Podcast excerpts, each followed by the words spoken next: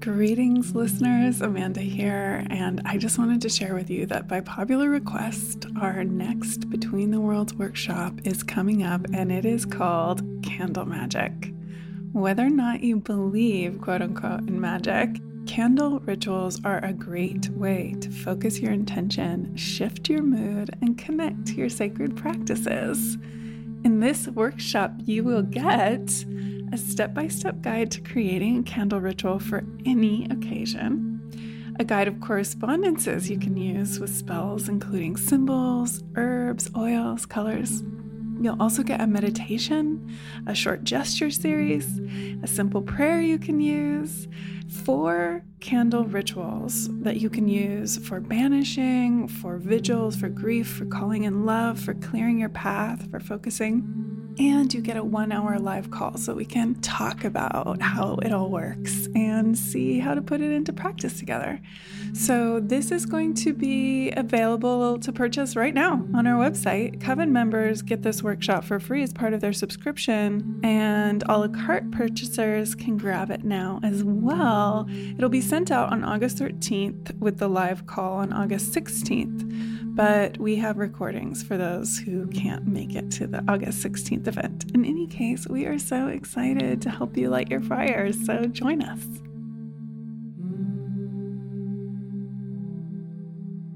Greetings, listeners. I am so excited to be with you today. We have got such a treat, such a very special guest. We have Mara Freeman here with us. She's a British author, a teacher of Celtic wisdom and the Western mystery traditions, which she's taught for over 30 years. She's an initiate of those traditions and has been very active in modern Druid organizations. I first got turned on to Mara Freeman by actually one of our subscribers, Mallory Dowd, who mentioned her book, Grail Alchemy, Initiation in the Celtic Mystery Tradition, in our Facebook group that we have for Between the Worlds subscribers. And we were all talking about this book. And can I just tell you, this book is so good. It's so amazing. It goes all into the Celtic histories and the sacred objects and, you know, all of the really cool traditions relating to Morgan le Fay and the Lady of the Lake and the sword and the stone and the sort of misty Celtic fairy creatures. And what I found particularly fascinating and actually truly exhilarating and exciting was the relationship between these sacred and magical objects that you find in ancient Celtic lore and the relationship to the suits of the tarot, which you will see by listening to this episode. And I'm going to let Mara Freeman go into all of this because she is such an amazing expert on all of this. So you can listen straight from the mouth of the prophet there. But before we do dive into these misty realms of the fairy creatures and the summer isles of Avalon, I do have to warn you, sensitive listeners, that there is a moment here around 14 minutes in, lasts for about 10 minutes, where because we are talking about mythology that does have a relationship to patriarchy as it evolved from matrifocal cultures, there is some reference to sexual assault. So if you feel sensitive today and you don't really want to go there, take care of yourself. But I do also want to say that it's not graphic. We don't go into great detail about it, but I just wanted you to know that it's referenced. So in any case, let's dive in. This is a really special episode. I know you're all going to love it. So let's go.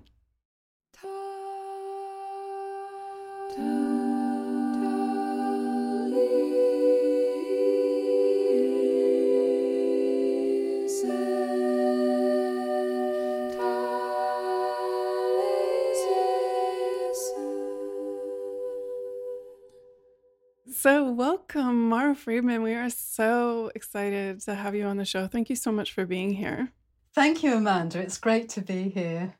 So you are coming to us from Wales, right? Right, yes, from wet and beautiful Wales. Oh, that's so exciting. I love that we're getting a little bit of that British Isle magic here for the show. It's all green and misty outside. Oh, that's so beautiful.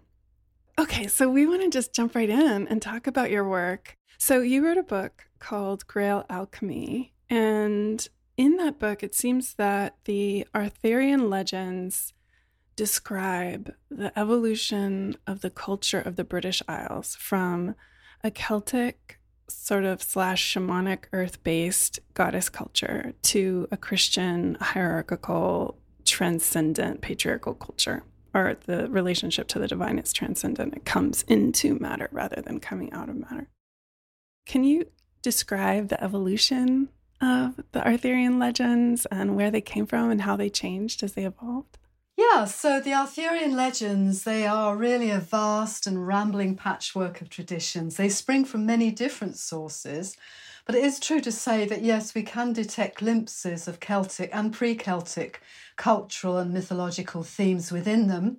And that's especially the case in the Grail romances, which have their origins in Irish and Welsh mythology. So in the Celtic tradition, the magical vessel is one of the primary symbols of the goddess. And it's actually found as far back as the Neolithic era, so really pre-Celtic, as well as later on in the Bronze Age. And also, as I'm sure many listeners know, in cultures from ancient India to classical Greece. Because, you know, it's pretty clear, I think, the magical vessel represents the womb of the goddess, the womb that holds the waters of life, or her nourishing breasts flowing with milk. And particularly in Irish and Welsh tradition, there are numerous stories about there'll be a hero and he takes this initiatory journey into the other world and he's going to seek a cup, a cauldron or a chalice that will bestow life-giving properties. So we have all these stories about seeking the cauldron of rebirth, the cauldron of plenty, the cup of virtues, the cauldron of inspiration, and they all, in the main, are in the keeping of a goddess figure. And all these legends, the Grail legends and the ones, you know, from Irish and Welsh mythology, they all really do contain memories of that long-gone matrifocal era that centred upon the Neolithic age. As far as we know, it could have been much beyond that as well, but we don't. And in fact, we don't really have any historical evidence of who these people were, but we know that they were similar to the people of the Mediterranean and Eastern Europe who worshipped a great goddess of life, death and rebirth at the very same time, the same era. And what's kind of exciting, if you ever get a chance to visit over here in the British Isles and Ireland, that countryside is still really littered with ancient monuments from the Neolithic, maybe earlier, also from the Bronze Age, dolmens and earth chambers, stone circles and standing stones. And often they encode evidence of the ancient creator goddess. Do you want some examples? I'm not sure how familiar. Sure. Okay, so one of my favourite, I think, is probably quite well known to most people, is Newgrange. Its Irish name is the Brú na Bóinne, and it's in the Boyne Valley in Ireland, which is dedicated to the goddess Boand, who is actually the same as the River Boyne. And it's very famous because it has this entrance which the winter solstice sun streams down into right at the turn of the year. And there's a whole legend around this being the womb of the goddess. It's a great kind of egg-shaped white, because it's covered with white quartz.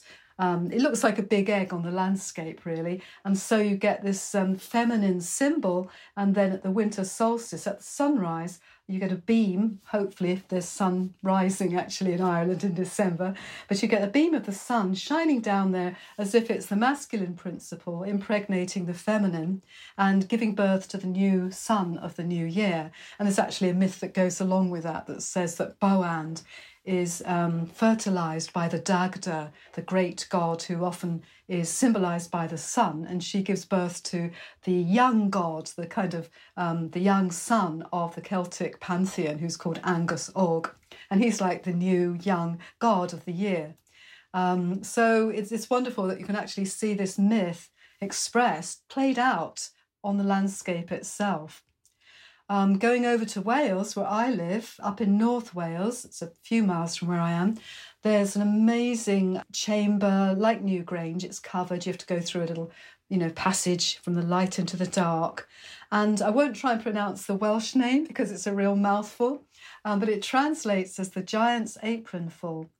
And that's very interesting because there's a tradition that goes all through Wales and Scotland and Ireland of a creator goddess who was flying over the mountains, and in her apron she had all these rocks, and this was actually before there were mountains, I should say, and she lets her apron go, and lo and behold, mountains and rocks and outcrops appear on the land.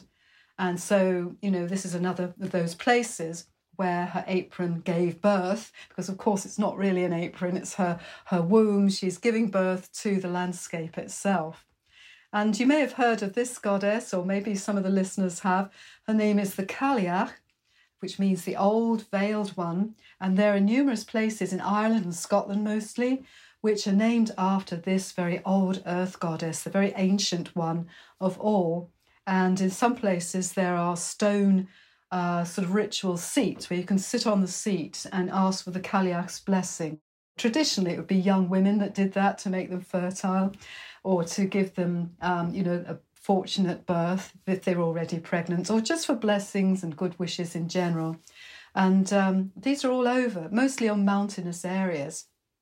So we can tell that these people that left these goddess-focused monuments in the landscape were definitely of a matrifocal persuasion. What seems to have happened, although again, you know, it's kind of controversial, the academic fashions change and all the rest of it, but it seems like possibly around 700 BCE, the culture began to change when the Celtic race came over from the continent up into the British Isles and Ireland, and they brought with them a very different warrior-based culture, which, you know, in some ways it valued women and the divine feminine, but mostly it was focused on kingship and heroic exploits of warrior heroes. And then after about 500 years, then you got Christianity, which continued that whole patriarchal dominant, you know, cultural theme. So although we don't know the details, that's what it seems like happened in terms of the matrifocal turning into the patrifocal and the feminine having to give way and almost literally go underground with the advent of this very masculine-dominated culture. Wow, that's so fascinating. So it sounds like, though, that the goddess remained in the mythology of the Celts even, because so then what happens is we see this Arthurian legends that it sounds like evolve over like many hundreds of years or many centuries, and in these legends, or potentially many other legends as well, there's this search for the Grail, there's this search for the cup, there's this search for the wells, and all of these are symbolic or recollect in some way this goddess figure that lives on not only in the landscape and the monuments in the landscape of the British Isles, but also in the mythologies, even into Christian mythologies, because of course the Holy Grail becomes a Christian legend. So I just want to unpack the Arthurian legends a little bit for our listeners. There's a famed figure called the Fisher King, and I'm sure most of them will have heard that, or at least have seen, you know, the movie with Robin Williams. Can you tell us a little bit about his story and how that story came about? Yeah, well, the basic theme in the majority of the Arthurian romances is that the Grail, the Holy Grail, is this treasure, this beautiful cup that has these unearthly qualities, just like the ancient Celtic cauldron or chalice. And it lies hidden in a castle which is surrounded by a barren wasteland. And this wasteland can only be restored to life when the Grail is found by a worthy knight. And there's many stories about how this came to be, but the Fisher King is the one. I'll go into the stories about, you know, how this came to be, but just to say a little bit about the Fisher King, he's also known as the Rich Fisherman. And he is the keeper of the Grail, and he's wounded. So, you know, that's often a familiar theme, I think, comes into the movie, although it's a long time since I've actually seen it.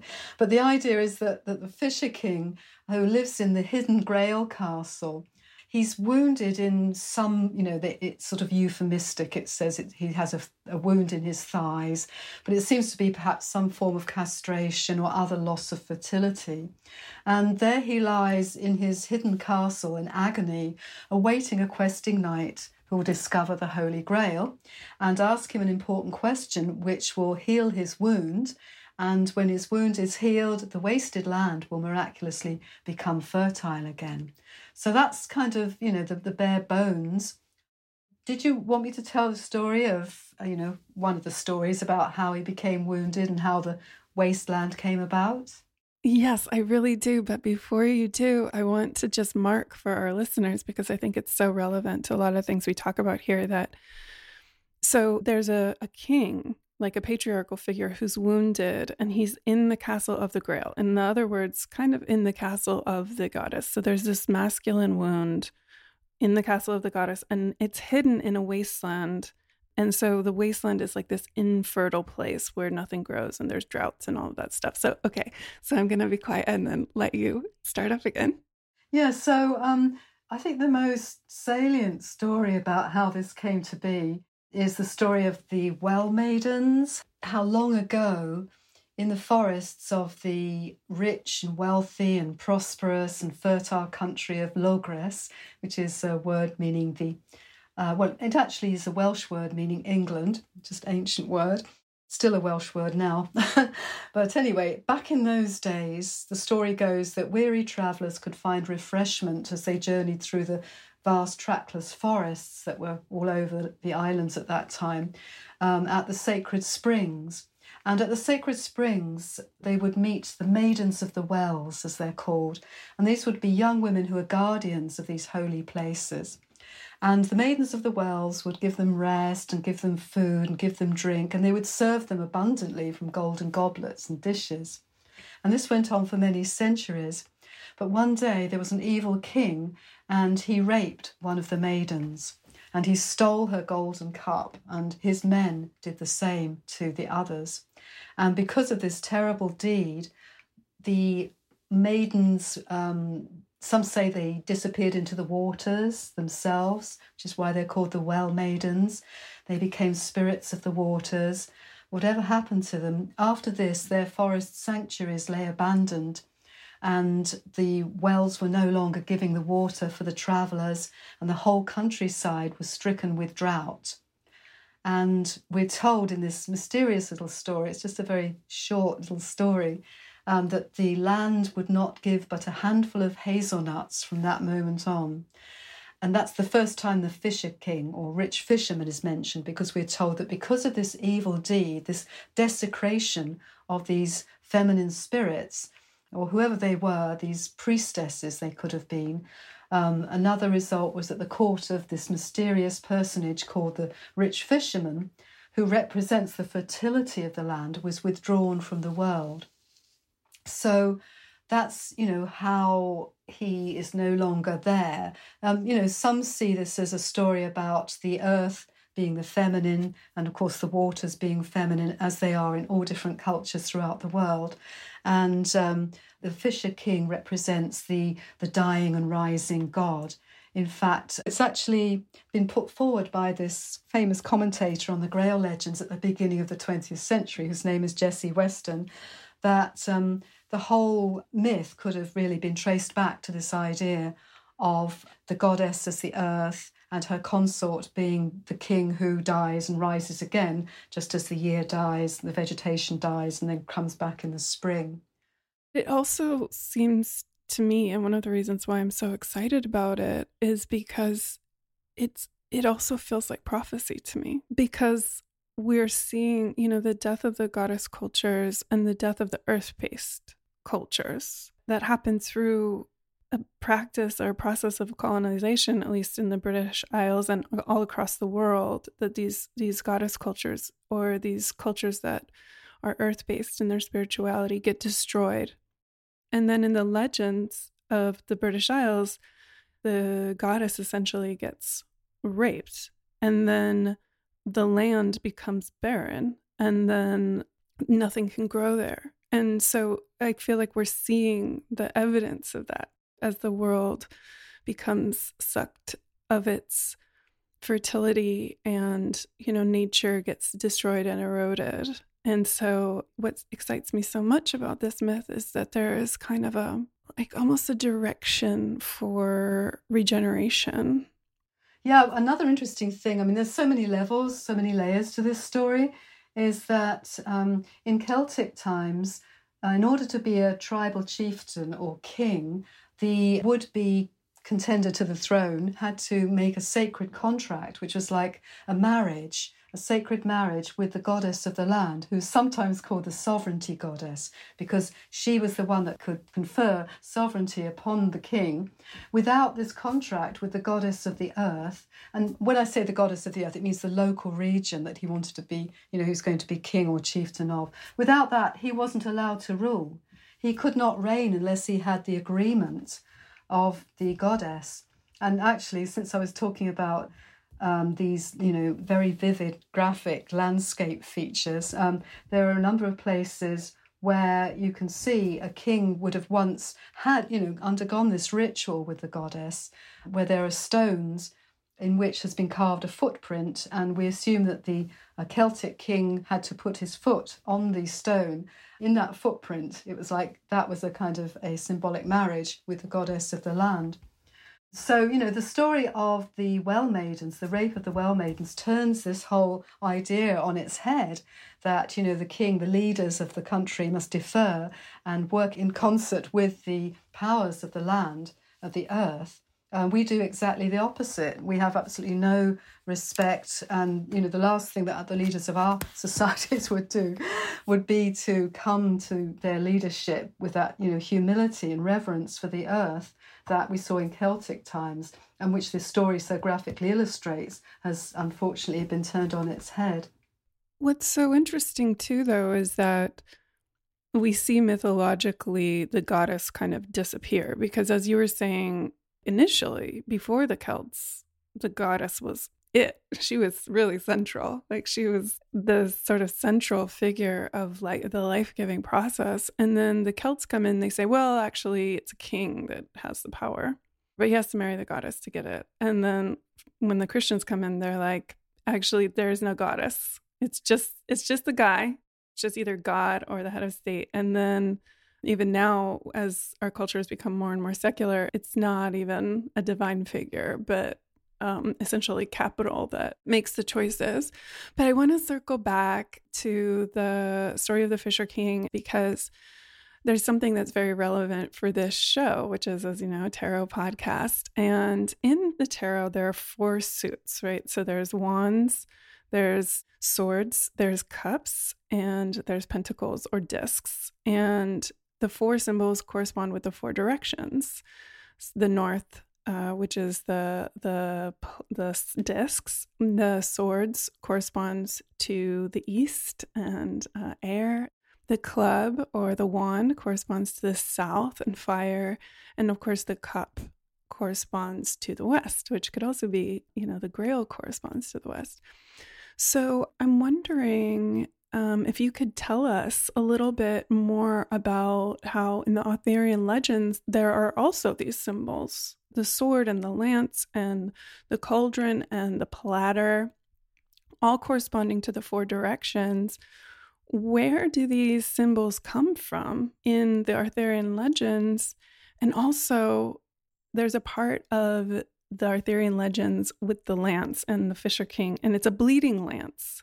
And he's supposed to ask a question about that, or someone is, the knight who's supposed to rescue us all. Mm-hmm, mm-hmm. So, sorry, I know that's a long and complicated question, but I just can't wait to hear you. Oh, yeah. Yeah, it is. A lot of it's a mystery, so I'm not sure how much I'll be able to elucidate that. But just, you know, to tell how it all leads up to the, you know, coming to this procession of the four hallows, as they're often called in the story. I'll just say a little bit about what happens. So in the very earliest story of the Grail, there's a young knight called Percival, and What I should say has happened is that, you know, the well maidens have all disappeared, the court of the rich Fisher King has been withdrawn, and the knights of King Arthur all gathered around the round table when a vision of the Grail comes to them, and it inspires them to actually go out in search of it. It becomes this great quest, the quest to really redeem the feminine, to discover and bring it back to our world. And so one of them, Percival, in one of the stories, one of the main stories, he's one of the first ones to discover the Grail Castle. And it's a very interesting story, but I'll try and cut to the chase of the Four Hallows. So he is looking for the Grail. He's actually looking for his mother too. So there's all sorts of feminine figures that sort of interweave in this story. And he comes upon the Fisher King. He's actually fishing, and it's night time as Percival is wandering around, and the king invites him to spend the night at his castle. And it's all very mysterious because the castle is standing on a rocky pinnacle nearby, but it wasn't there a short while ago. It just suddenly appears. So we're definitely in an otherworld kind of scenario here. And then when Percival gets there, he's surprised to see this fisherman lying on the couch, unable to walk, because he turns out to be the wounded king in the Grail Castle. And so this is where the Four Hallows, as I tend to call them, come in. First of all, he invites Percival to a feast during which a beautiful young woman, which is his niece, the king's niece, gives Percival a very richly decorated sword and says it's destined for him alone. So Percival has this wonderful sword, and he's sitting talking with the Fisher King in front of a blazing fire, and a strange procession enters the hall. And the first person is, I love this because it's so very vivid. You can imagine it as a ritual, as a whole ceremony. So first comes in a boy who's bearing this white spear with drops of blood flowing from the tip. And he's followed by two more handsome boys bearing 10 candles and golden candlesticks. And then comes a beautiful girl, exquisitely dressed, holding the Grail in both her hands. And the Grail is this vessel made of gold. It's set with precious jewels, and its light so brilliant that it dims the candles. And she, in turn, is followed by another young woman holding a silver carving platter. And then the whole procession just disappears silently into another chamber. And Percival, as he looks at all this, he's absolutely amazed, but he doesn't say a word because he's taken to heart the advice of this uncle of his, not to talk too much in company, but to mind his P's and Q's and be polite and so on. And then after the procession is gone, there's a splendid feast, and Percival retires to a well-appointed chamber to spend the night. Well, I might tell the rest of the story later, but meanwhile, let's sort of focus in on the Four Hallows. So, as you know, we've got the cup, and we've talked a little bit about that, obviously being the vessel, the magical vessel of the goddess. The serving dish is very similar. It's, you know, a platter in which meat is carved, so it's kind of a flatter dish. But both the cup and the serving dish are vessels or plates, or, you know, they're feminine symbols. And then the sword and the spear, obviously, being more phallic, they are the masculine symbols. So, as I'm sure all your listeners know, you know, the four suits of the tarot cards are two feminine and two masculine symbols. It's like doubling up on the yin and yang here. And what is not so well known, I suppose, is that these Four Hallows derive from what are known as the four treasures of the Tuatha de Danann, who are the gods and goddesses of ancient Ireland. And the story goes that the great gods came flying in clouds into Ireland before it was inhabited by giants, but they were one of the many invaders of the place in ancient times. And they brought with them from what they call the lands of the north, which means the magical otherworldly lands. They brought with them these four treasures. They brought a sword, a spear, a cauldron and a stone, which, as you say, Amanda, correlate with the four elements and the four directions. So the sword is the east, and the spear is the south, and the cauldron in this case is the west because it's a vessel, and the stone is usually associated with the north.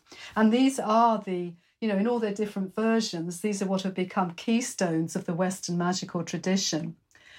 So I can talk a little bit more about, you know, what they were and the cities they came from. They came from these magical cities, but to cut to the chase, it seems that these were actually taken up in the 19th century by the Irish poet and visionary W.B. Yeats, who was a member of the Hermetic Order of the Golden Dawn. And he was the one who really worked extensively with the four treasures in ceremonial magic. I mean, not that many people know that, well, not that many people know that he was a very central figure in the Golden Dawn when it first started up. But after a while, because it was, English, Anglo-based, and he was very keen to be one of the people to revive the Irish tradition. He was actually Anglo-Irish, but he kind of identified as Irish. He tried to start up his own order, his own magical order in the west of Ireland. And it's a wonderful, it's very sort of romantic story about, his twin passions were for magic and the liberation of Ireland.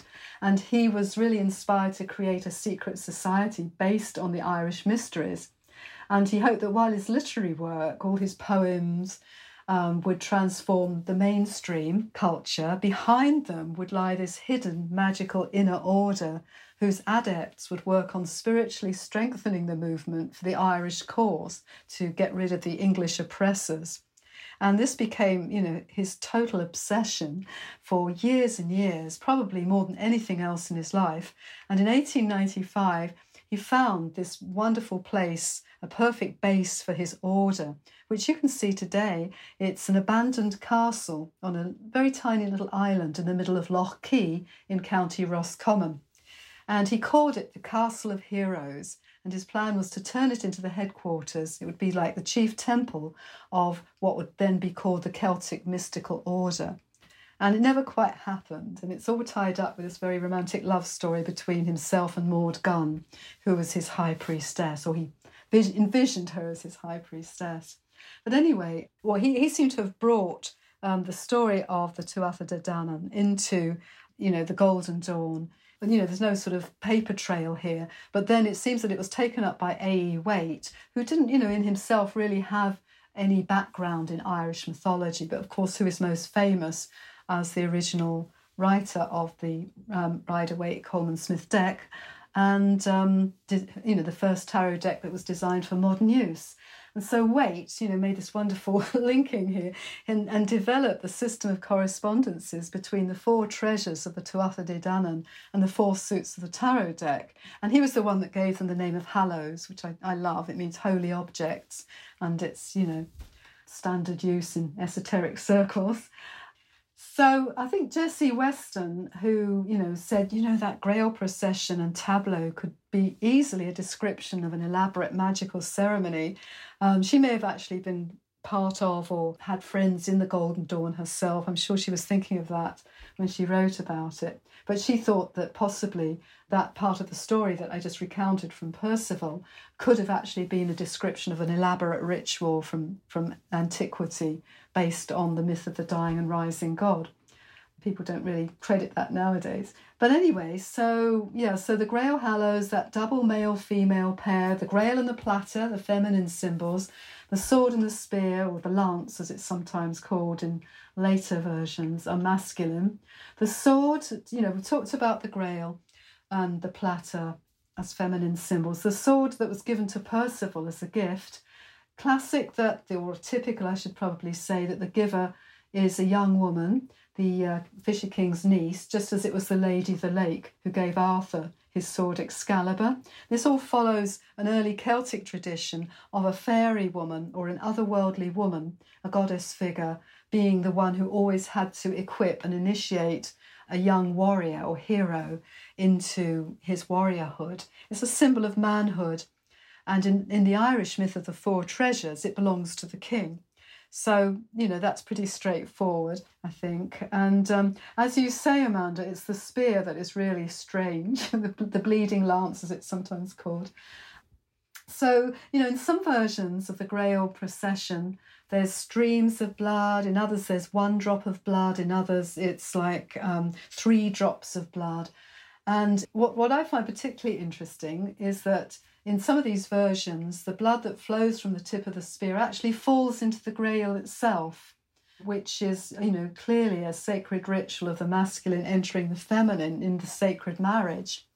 And, you know, to us in modern times, you think, ooh, why blood? But, you know, we have to remember that from ancient times, blood has always been viewed as a miraculous substance that contained the essence of life itself. It was like, you know, the visible, tangible part of the life force. So in that image, the life force, the blood pouring from the sword, is streaming from the male into the female, the primal act of creation, which can be read on many levels, from the sexual to the transpersonal uniting of the positive and negative forces that give rise to all creation. So, you know, that's obviously very numinous. It has, you know, huge archetypal power to it.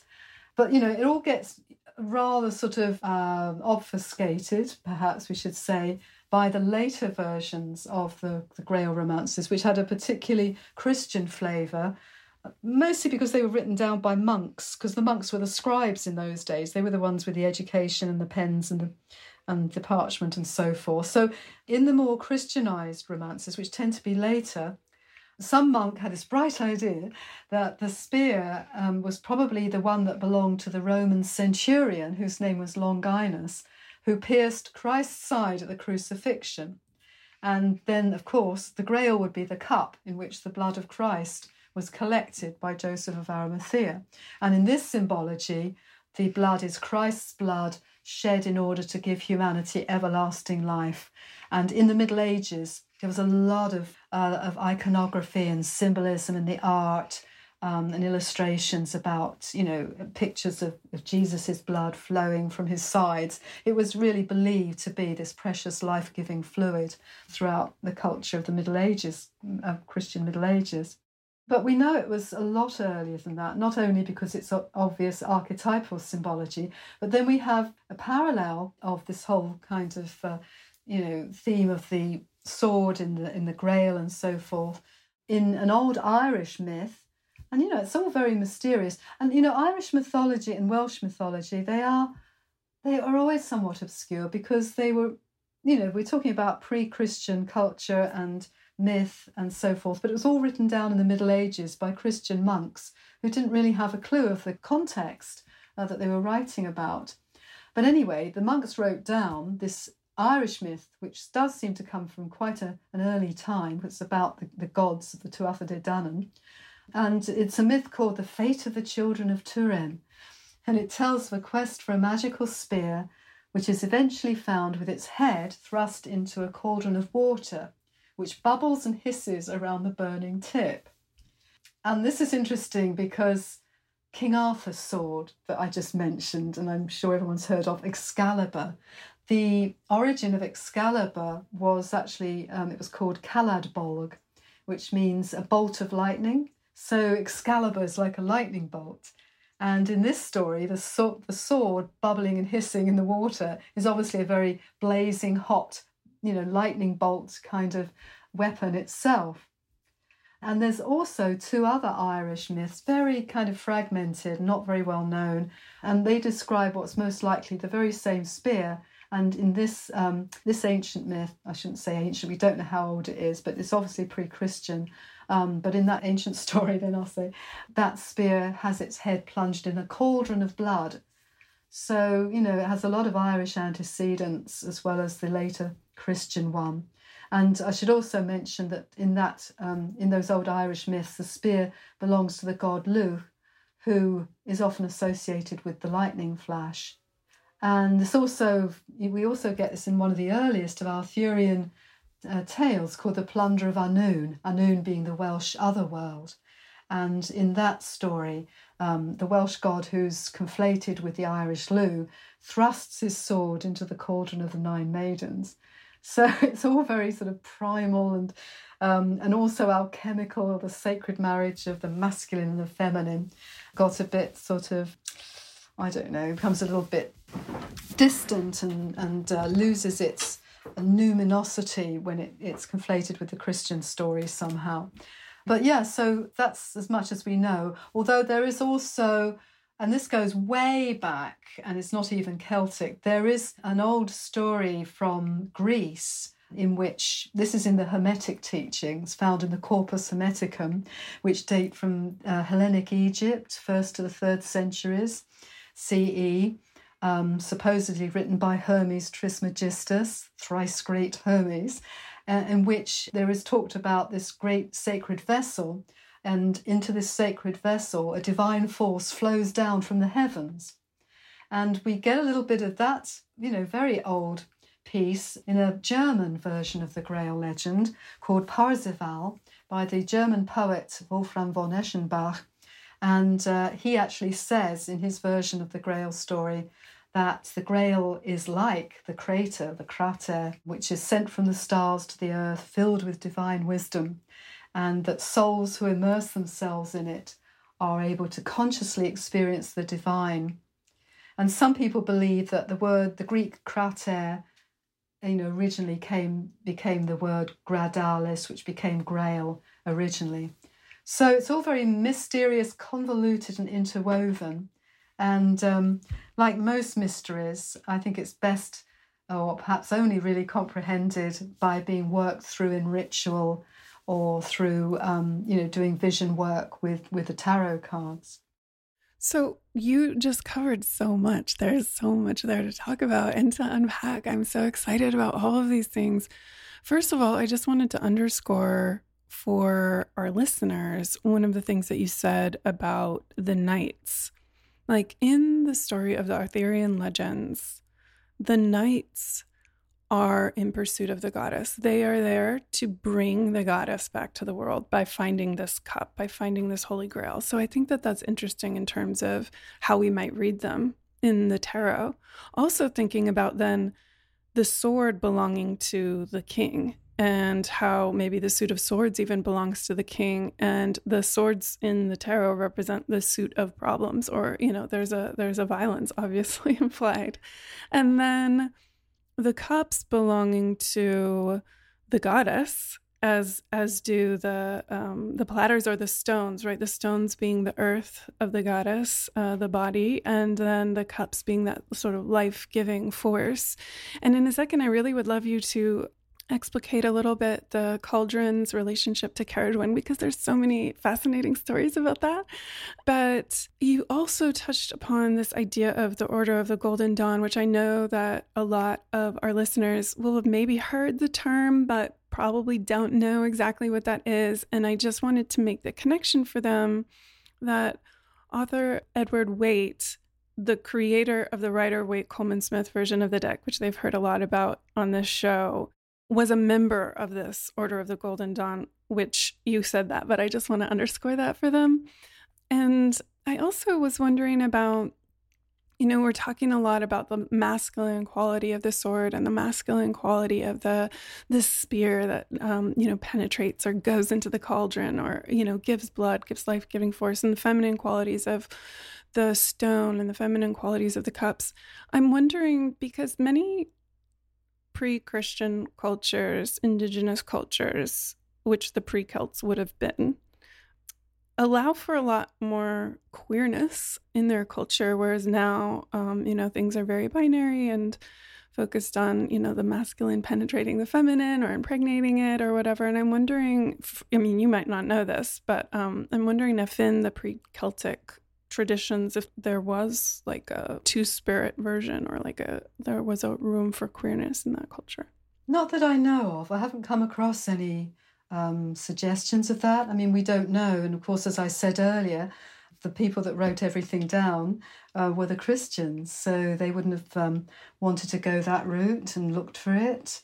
I mean, that's a really good question. And, you know, I'm not sure we'd ever be able to find anything. You know, the Druids had this huge knowledge. They had like 20 years of education of history and law, mythology, and all sorts of, you know, wisdom, knowledge, and so forth. And they had to go into the other world to gain this knowledge from spirits, but they never wrote it down because they were themselves, they prided themselves on being living repositories of wisdom. And it was almost felt like it was too mundane to write the stuff down. But unfortunately, you know, with the Romans getting rid of the Druidic colleges and the Christians then, you know, really getting rid of what was left, then none of this was really able to be conveyed from that fresh perspective of what pre-Christian Celtic culture would have been like. So I'm kind of racking my brains here. I'm sort of rolodexing through what I know of early Irish myth and Welsh stories and so forth. And I cannot honestly come across or think of any myths or stories or legends that would have had that sort of the two-spirit kind of theme running through it, or characters appearing in that way. But that's not to say that it never did exist. We just don't know. There is a kind of homoerotic quality to the knights and their travels together in the Arthurian legends, I think. But you know, I'm not an expert on that at all. But yeah, okay. Well, so thank you for answering that. That's really fascinating, and it's interesting to hear about the Druids and their conquering by the Romans and then the Christians. Can we circle back a little bit to that the Cauldron of Ceridwen, because that's just such an amazing legend and story. And we don't have to go into great detail about it, but I'd love our listeners to know a little bit more about this cauldron, because last season we talked about the Suit of Cups and it's so relevant. Yeah, that's one of my favorite stories. And well, the story, without going into too much detail then, is about this woman, a woman of supernatural power who lived at the bottom of a lake in North Wales, known nowadays as Bala Lake. And she had a great cauldron that she worked her spells in. And she had a son and a daughter. And the son was very ignorant, very ugly. And she wanted to brew a cauldron of wisdom so that she could give him to drink of it, and he would at least be wise and someone who could really be somebody in the world. So the story goes that she goes up the mountains of Snowdonia, and she gathers all these herbs under the right seasons of the sun and the moon, and she makes what is called a cauldron of Arwen. And Arwen is actually, it's kind of an untranslatable Welsh word, but it sort of means the flowing spirit. Perhaps it means the life force that flows through everything. But it's also known as inspiration. And I should say that back then, poets were the ones who were described as being filled with the Arwen of the goddess. But poets weren't just people that wrote little verses or things that you read in a book, or even did poetry slams. Poets in the Celtic tradition were also prophets. And when they wrote their verses or composed their verses, it was because they'd gone into the other world and they'd gained this supernatural inspiration, and then they returned to our world and gave it forth as prophetic utterances. So anyway, so the Cauldron of Arwen, or poetic inspiration, or the flowing life force, whatever you want to think of Arwen as, was brewed to give to her son. And the story goes that it had to brew for a year and a day, after which 3 drops, and 3 drops only, would be distilled from it and would then be given to her son. And so she sat by the cauldron to look after it during that time, a little boy from the local village. And his name was Gwion Bach, which means little Gwion. And just before the cauldron was ready, and he'd done a good job stirring it every day and keeping the fire stoked up and so on, 3 of these drops just flew out of the cauldron and landed on little Gwion's hand, and he instinctively sucked his burning flesh. Well, at that moment, his whole mind was unrolled like a carpet, and you know, he could see everything in 360 degrees, and he could see past and present and future. And he was filled with all this magical inspiration, wisdom and knowledge that had been meant for Ceridwen's son. And the first thing he realised was that Ceridwen would know what had happened. And so he threw down the wooden spoon he'd been stirring the cauldron with, and he ran out of her hut. And he ran along the meadows of Bala Lake. And as he ran, he could hear her coming behind him. And so he turned into a hare. He shape-shifted into the fastest creature he could think of, a little hare, and tried to evade her.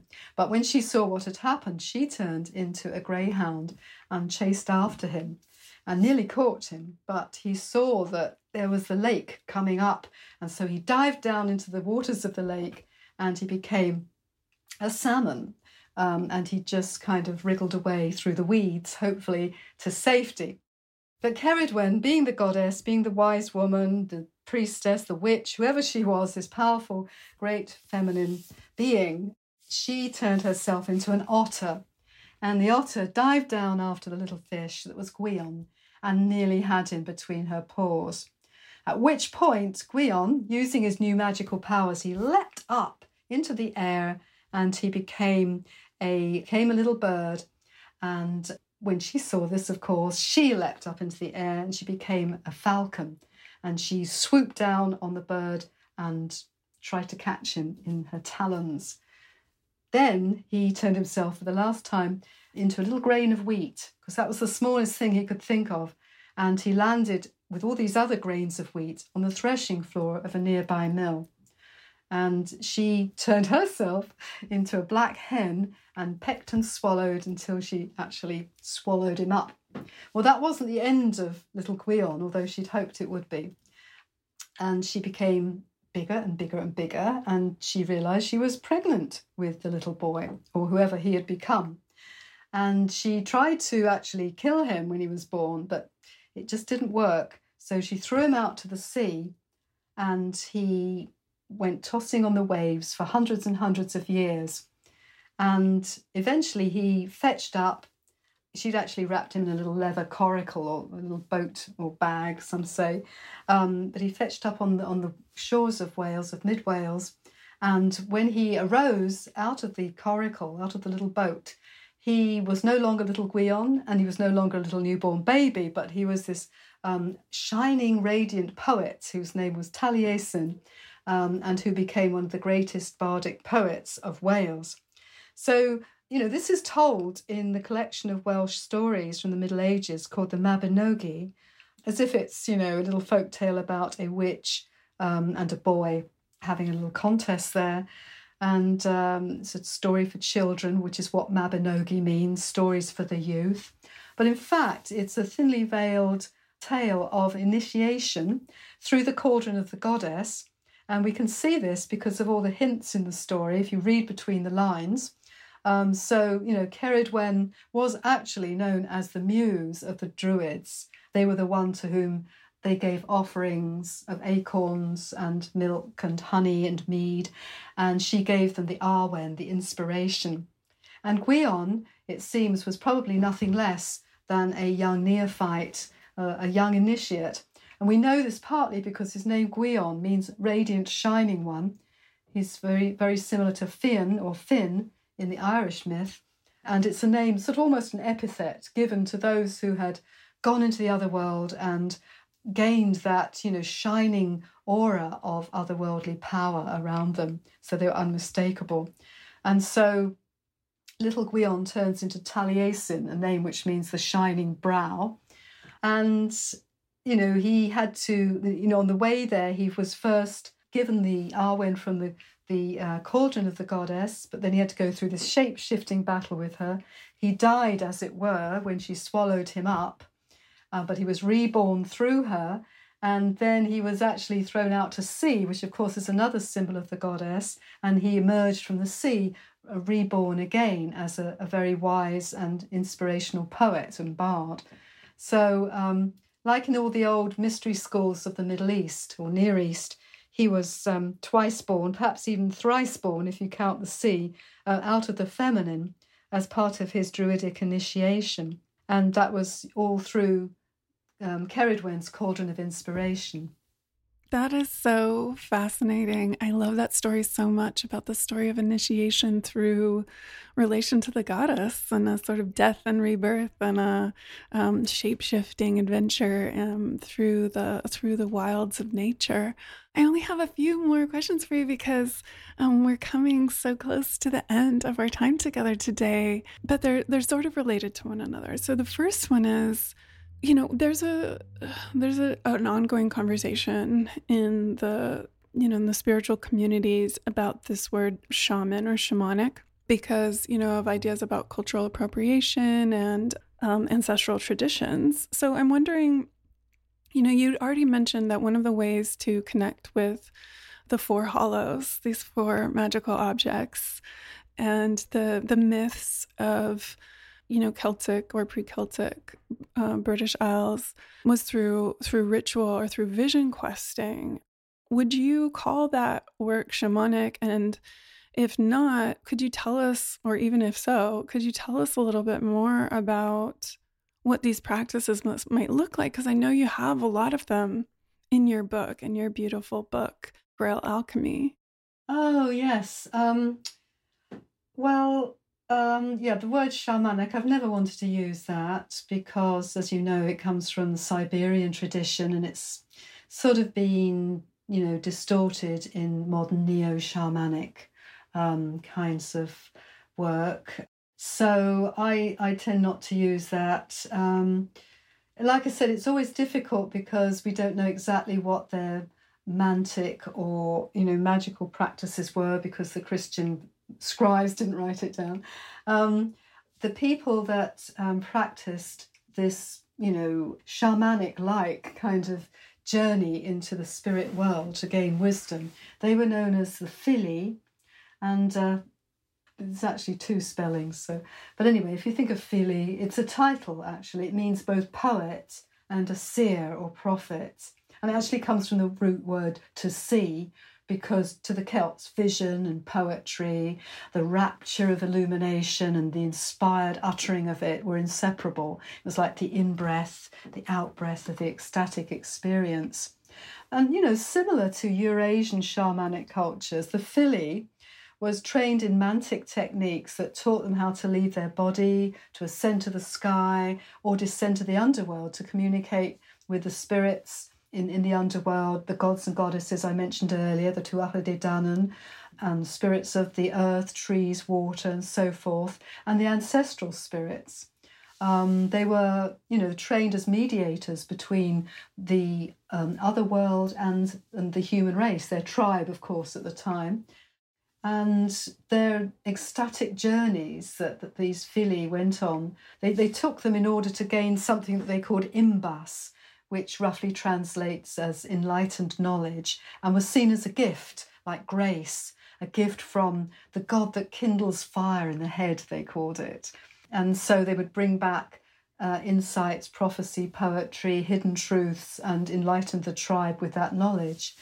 And this actually went on way into more recent times, so that, for example, in the 17th century, there were Celtic, well, they wouldn't have been really called Celtic then, but say Irish chieftains, or perhaps we should call them leaders because they weren't even chieftains in the 17th century, but leaders of, you know, rebel movements against the English oppressors before they went into battle. They would often call upon their druid-like advisor to perhaps sleep on a burial mound or one of these ancient mounds in the landscape, which were used for ritual as well as burial, in order to, you know, go into the other world and come back and give them information on strategy for the coming battle and, you know, help them know what to do best or what even the outcome was likely to be. So, you know, this is a very important part of their service, which we could say was very similar to what is known as shamanic kind of workings today. Wow, that's so amazing. I love that so much. So that's something that people can go back and look at and see. Maybe I wonder if using that word Fili. It's Fili. Fili, right? So it's like it. So instead of saying shaman, they could say like that they're studying Filiic practices rather than shamanic practices. And I also really love this idea. You know, you've talked about it several times with William Butler Yeats, and also, you know, the leaders of 18th century Ireland. This idea of the magical practice as being in alignment with the rebel, with the resistor, with the freedom fighter who's, you know, seeking to overthrow the oppressor. And I love that connection is just so present there. Well, so it seems that we have come to the end of our time together today. I am so grateful and truly in awe of your wealth of knowledge. I just want to read everything you've written and study with you. And I know that, in fact, you do offer online courses and potentially even, I guess, after COVID, sacred tours and things like that. Could you tell us like where we could go to find out about your work and how we might learn more from you?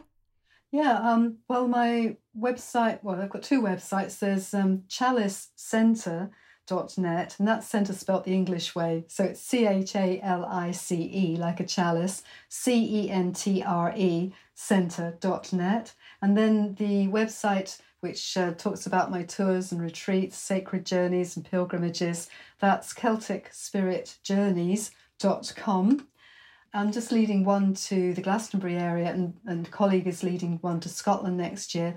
But if you go to the chalicecentre.net one, if you're interested in doing some really in-depth studying, then you can find out about my Avalon Mystery School, which is a 3-grade training programme in the arts of sacred magic. And, you know, anyone who wants to go really deeply into, in particular, the British, although there's quite a lot of Celtic in there, mysteries and esoteric practices abound there, a lot of vision journeying. There's even a little section on the tarot and so forth. That's a place to really go deeply into these traditions. And not only, it's kind of a mixture of native traditions, ancestral teachings, and also Western esoteric teachings. So it's a combination of all three.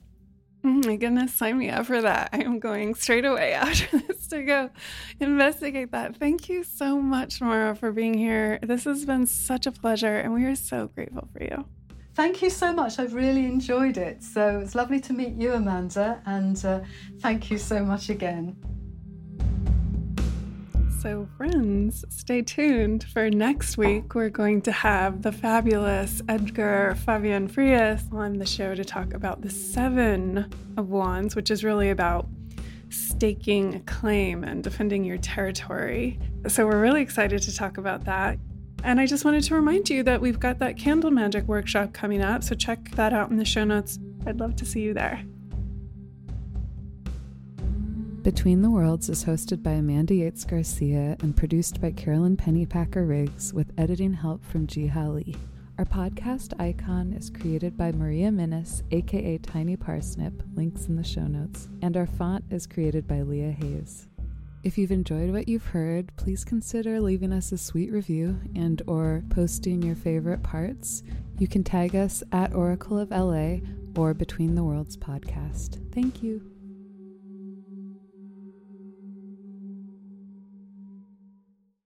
Turn your will towards your desire, fire guides you on, and lights the path and shines the way.